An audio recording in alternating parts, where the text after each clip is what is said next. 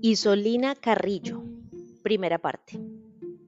Isolina Carrillo es una de las artistas más queridas y respetadas, no solo por su labor docente, sino por la altísima significación que tiene en la historia de la música habanera y como compositora de uno de los himnos sentimentales del país y de América Latina, el bolero Dos Gardenias.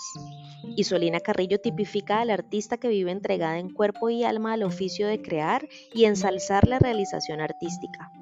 Preside una peña que en las primeras horas de las noches de los viernes se reúne en uno de los museos de La Habana Vieja a recordar antiguas canciones y a dar bienvenida a las que diariamente están entregando sus amigos y sus alumnos a la voracidad cultural de la juventud cubana.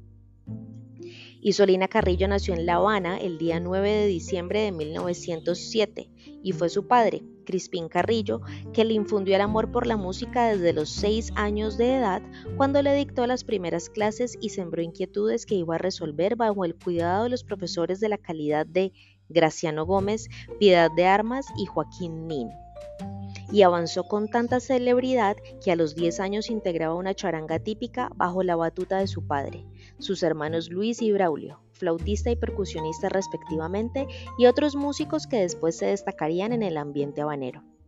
Eran los años del cine mudo y de las orquestas que en la penumbra de los salones hacían el fondo de aquellos filmes que contaban siniestras aventuras y espléndidos romances.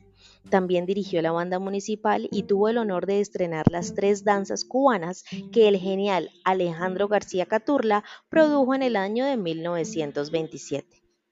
Por el año de 1933, Isolina era trompetista e integrante de un septeto de mujeres que se hacían llamar las Trovadoras del Cayo, y años después fundó su conjunto vocal Siboney.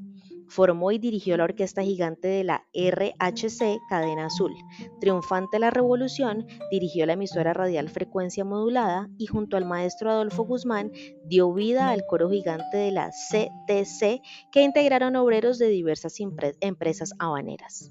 Es de recordar que en el cuarteto Siboney estuvieron Celia Cruz y Olga Guillot, juntas.